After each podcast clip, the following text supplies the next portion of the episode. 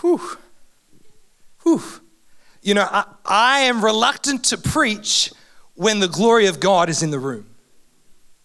This morning, I'm reluctant to preach because the glory of God is in the room. Yeah, so we don't want to just go through. I've got a beautiful PowerPoint presentation. I've got fantastic points. I've got great teaching. But this morning, I don't want to proceed unless God goes before us. Amen? So, just in this holy moment, would you lift a hand to heaven and let's pray? God, we thank you for your presence. God, we thank you that you meet with us, that we don't just play Christian karaoke on a Sunday morning, but as words escape our mouths with melody and lyric, God, you inhabit that very praise. And this morning, God, we don't want to go through the, the normal service unless you're in it. And so we ask God, even as I share this morning what I feel you've placed on my heart, Lord, would you continue to be with us? A sermon, a, a, a, preach is not the main event, you are the main event. And we honor you today. And everybody said, Amen, amen. Hey, well, look, like Charles said, my name is Chris. I have a lot of love for this house. I commented this morning as I walked in the front door that Uni Hill to me feels like family. I got a lot of people here that I love, uh, and first and foremost among them are your leadership. Aren't you blessed with great leaders, church? Man, I, I have so much love for Charles and April. Uh, Charles has been a mentor, a father figure, a brother figure, sometimes a son figure. I don't even know how you can be all of those in one. But they, Charles and April, are a couple that we uh, deeply admire and we love and we're so grateful to have in our world. And, and like Charles said, I want to thank you from our church, Awaken Church in Canberra, for pioneering Hope Tour. And the fact that this year we were able to launch Hope Tour in another state for the very first time is uh, an indicator to me of the visionary leadership that is on these guys. Amen. So would you just bless them one more time, church? Would you thank God for them? It's it's very easy to be a leader. In church life, if you just keep saying yes to stuff, eventually, this is what happened to me, someone will give you leadership. But it takes guts, it takes determination, and it takes a relationship with the Father to be a visionary leader. And that's what I feel you guys are, and I'm so grateful to have you in my life. Uh, as Charles said, a couple of weeks before Canberra Hope Tour, uh, I snapped my ACL and my medial meniscus. I tore into my medial meniscus. Not a fun time. I did all of Hope Tour. We were in 12 schools this year on crutches. There is video footage of me trying to dance with crutches. Wouldn't recommend. But this house, every single one of you, whether you know it or not, have been a blessing in our nation's capital. And for that, I thank you because uh, as soon as I did it, I called up Charles. I was devastated, and uh, Dave Simpson came up for like the entire week. I want to honor you, bro, and thank you. Oh, I'm getting emotional. It's good. It's good. But I want to teach very briefly this morning, not for long. Uh, it's been really tricky to condense what I feel like God's placed on my heart to share this morning. So I've come to a compromise. I'm going to give you the 15 minute version, and then straight after that, I'll give you the full two hour teaching and you can tell me which one you prefer. If that's no, I joke. The title, the title of my very brief message this morning is Why Worship? Turn to your neighbor and say, Why worship? Why is that my title? Well, it's great alliteration. But second of all, knowing why we worship God informs us of its value and its importance. For some reason, we forget why we worship, or sometimes we just simply disobey God and we don't. That's me. I've been there. I've been there. Uh, here's a light bulb, a light bulb moment that I had on worship as a kid. When I was a kid, we had this light bulb lamp. It was beautiful. It sat on a little coffee table, big, beautiful bulb. And as a four-year-old kid, my mum would say, "Chris, whatever you do, don't touch that light bulb. Whatever you do, don't touch it." And as a four-year-old, I was very like a moth to flame, very attracted to this beautiful light bulb and would kind of reach, and mum would go, No, no, don't you do that. No, don't you do that. But who knows, it's somehow ingrained in our humanity that when we get a commandment from God, sometimes a commandment from our mother, with the intent to protect us from harm, sometimes we twist the words that we've heard Sometimes we forget. Sometimes we directly disobey. And so I found a workaround. As a four year old kid, my mum will, will swear to you that this is true. I wrapped my lips around this light bulb. Thought, man, I can't touch it, but you didn't say I couldn't use my mouth. Not a smart idea, right? And here's the command from Scripture with everything that you have, praise God, worship His holy name. Why? It's a commandment for our encouragement and our protection. Light bulb moment that the Israelite people had. I'm not going to get you to turn because we don't have time. But out, of Exodus chapter 20, verse 3, very clearly in the Ten Commandments, God says to Moses, You shall have no other gods before me. You shall not make for yourself an image in the form of anything in heaven above or on the earth below or in the waters. You shall not bow down to them or worship them, for I, the Lord your God, am a jealous God, punishing the children for the sin of the parents to the third and fourth generation of those who hate me, but showing love to a thousand generations of those who love me and keep my command. The Israelite people were super familiar with this concept of worshiping one true God. Moses received the Ten Commandments on the mount after the Israelite people had come out of Egypt in the Bible. They were in slavery. And the perfect trap for the Israelite people was this idea of polytheism, multiple gods. Egypt had a God for just about everything, right? And God is very clearly, like my mother did with the light globe, very clearly laying out to the, the Jewish people worship me and worship me alone. But sometimes we forget, sometimes we disobey. The Bible goes on to say in Exodus 32 that Moses was up on the mountain with God. They get bored and they say this. I'm going to skip around a bit for the sake of time. To Aaron, they said this Come, make us gods who will go before us. Notice that phrase, gods. As for this fellow Moses who brought us up out of Egypt, we don't know what has happened to him. Aaron answered them, Take off the gold earrings that your wives, your sons, and your daughters are wearing and bring them to me. So all the people took off their earrings and brought them to Aaron, and he made an idol cast in the shape of a calf, fashioning it with a tool. The Bible goes on to say that Moses is up on the mountain, and as he's coming down, he begins to hear the people worshiping this idol a, a, an Israelite people, the Jewish people who were freed from the slavery and the oppression of the Egyptians in a culture where they worshipped more gods than you could poke a stick at. God says, You shall only worship me, and yet they disobey and they begin to worship other gods, gods made out of earrings. And as Moses is coming down the mountain, he turns to his mate, he goes, Man, it sounds like a war down there. This is crazy. What is going on? And he finds that the Jewish people are worshiping the wrong thing. And so too do we in our culture, in our everyday life. We've been freed from the slavery of sin, and yet sometimes we can snap back into the worship of other gods, the worship of finance, the worship of food. Oh man, I'm preaching to myself this morning. The worship of coffee. Have I got any lovers of coffee in the house? We've been freed from the slavery of sin, yet sometimes we can make idols out of the things that God had intended to support us, but not for us to worship. And so it seems like a really harsh example, but we are the Israelite people in this scenario. And God is reaching out from heaven this morning to you and to I to say this worship me. Don't worship that future relationship. Don't worship that boy. Don't worship that girl. Don't worship your kids as beautiful as they are. No, worship me. You shall have no other gods before me. Sometimes, as a worship leader, uh, it feels like you're a cheerleader. Yeah? Have you, have you noticed AFL? I'm, I'm from Canberra, love my AFL. I'm a, I'm a fierce Western Bulldogs supporter. On the day I got married, the Western Bulldogs won their first ever grand final. And my dad, no kidding, in his speech, got up in front of our entire wedding reception and said, The doggies won. And everyone was like, Yeah! It was a great moment.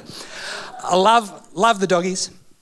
But have you noticed at AFL games, and I haven't been to one maybe for four or five years, but have you noticed they don't need cheerleaders? Have you ever noticed if you, if you watch the Premier League, the English, you know, soccer, and you have one half of the stadium screaming songs across to the other half of the stadium. Have you ever noticed that they don't need cheerleaders? But you go to an NFL game in the States, you go, here's the concept, here's the thought. We want to avoid this feeling like cheerleading. Why? Because you already have an understanding, you have a concept, you have a picture that the thing that we are up singing about together as a church family is worth your investment. It's not, hey, church, you should praise God. Yeah, do it. Yeah, yeah. You know what I mean? Sometimes, and I love this house because you've got such a great culture of worship, but sometimes it feels as a worship leader like we have to be the cheerleaders of the family. But the reality is that when the cats play, you will get up and scream because the thing that you are observing is something that you're invested in. And so I've got three quick points about worship, and then we're going to get stuck in. Point one the outer court versus the inner court. This changed my life, and I hope that it shapes some of your understanding of, of worship. In the book of Ezekiel, the priests would minister to people in the outer court, and they would minister to the Lord in the inner court. Pretty simple. You can go check it out if you want. The word minister means to attend to the needs of. And so, in the outer court of the temple, the priests, you and I are priests, by the way, we're a royal priesthood, the Bible says. In the outer courts, they would attend to the needs of people. And in the inner court, they would attend to the needs of God. And I read this in Ezekiel and I went, that makes no sense to me whatsoever. Because God, perfect, blameless, holy, he has no needs at all. So, what does it mean to minister unto the Lord in worship? Any thoughts? I'll chuck it open for a kid. I won't. Here's the perspective God has no needs, but he has desires, he has wants. And this morning, what he's after is your heart, he's after you. And so we minister to the Lord, not by attending to his needs because we know he has no needs, but attending to his wants. And this morning, God's greatest desire, his want, is for you to minister to him. Why? By bringing yourself as a living sacrifice, holy and pleasing unto him, in front of his throne. The Bible calls us to worship in spirit and in truth. For these are the worshippers that the Father seeks or wants. Spirit and in truth. Spirit. This is a spiritual activity as we worship God. It's not karaoke. I do a lot of cover gigs. Not, we're not doing Bruno Mars up here. It's a spiritual activity. Something comes alive within you when you worship God. And truth with nothing hidden. With nothing hidden nothing holding us back. I'm going to I'm going to skip some stuff. Here's the most beautiful picture of this concept. God wants us to minister to Him, to attend to His wants by offering ourselves as a living sacrifice. And out of the, the book of Luke, Luke chapter 7, I want to I want to tell this story. It'll be up on the screens if you need it. In the neighborhood, there was an immoral woman of the streets, known to all to be a prostitute. When she heard about Jesus being in Simon's house, she took an exquisite flask made from alabaster, filled it with the most expensive perfume, went right into the home of the Jewish religious leader, and knelt at the feet of Jesus in front of all the guests. Broken and weeping, she covered his feet with the tears that fell from her face. She kept crying and drying her feet with her long hair. Over and over, she kissed Jesus' feet. Then she opened her flask and anointed his feet with the perfume as an act of worship. Simon was pretty unimpressed by this, and he thought to himself, This man, Jesus, can't be a true prophet. If he was, he would know what kind of sinful woman is touching him. And Jesus goes on to tell Simon a story a story about two men who were deeply in debt. One owed the bank $100,000 and the other owed $10,000. When it was obvious that neither of them would be able to repay their debts, the kind banker graciously wrote off the debts and forgave them all that they owned. He said to Simon, Tell me, which of the two debtors would be the most thankful? Which one would love the banker most? Simon said, I suppose it would be the one with the greatest debt forgiven. You're right, Jesus agreed. Then he spoke to Simon about the woman still weeping at his. The lesson from this story is beautiful, and it's a beautiful picture of what worship is, is that it has to cost us something. It has to cost us something. You know, scholars estimate that this alabaster jar that the woman cracked over Jesus' feet didn't have a lid, didn't have a screw top, but she literally had to wastefully crack it open over Jesus' feet to let it all pour out. They estimate that this was worth about a year's worth of wages. So imagine somebody in our present culture coming before Jesus in worship and cracking open 60 grand at his feet. Just think about that for a second. That's wild, right? That's sacrifice. That's huge. But Jesus says to his disciples, This act of worship has so marked me that we will speak about it for all eternity. Man, I want to I want to bring worship to God that so marks Jesus' heart that when I'm having coffee with him in 10,000 years in the beautiful Starbucks of heaven, Starbucks gross. It'll be good up there, I promise.